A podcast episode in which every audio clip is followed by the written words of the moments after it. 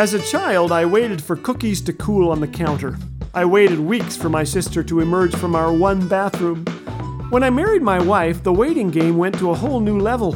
I like to get places quickly. Ramona likes to stop and smell the roses. Then she picks them, places them in a vase, and admires the floral arrangement.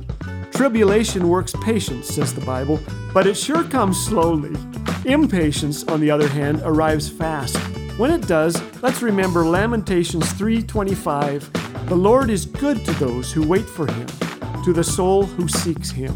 Let's wait on God today. Maybe one day soon my wife will say, Doctors have a job with patients. You have the patience of Job. This is Laugh Again with Phil Callaway.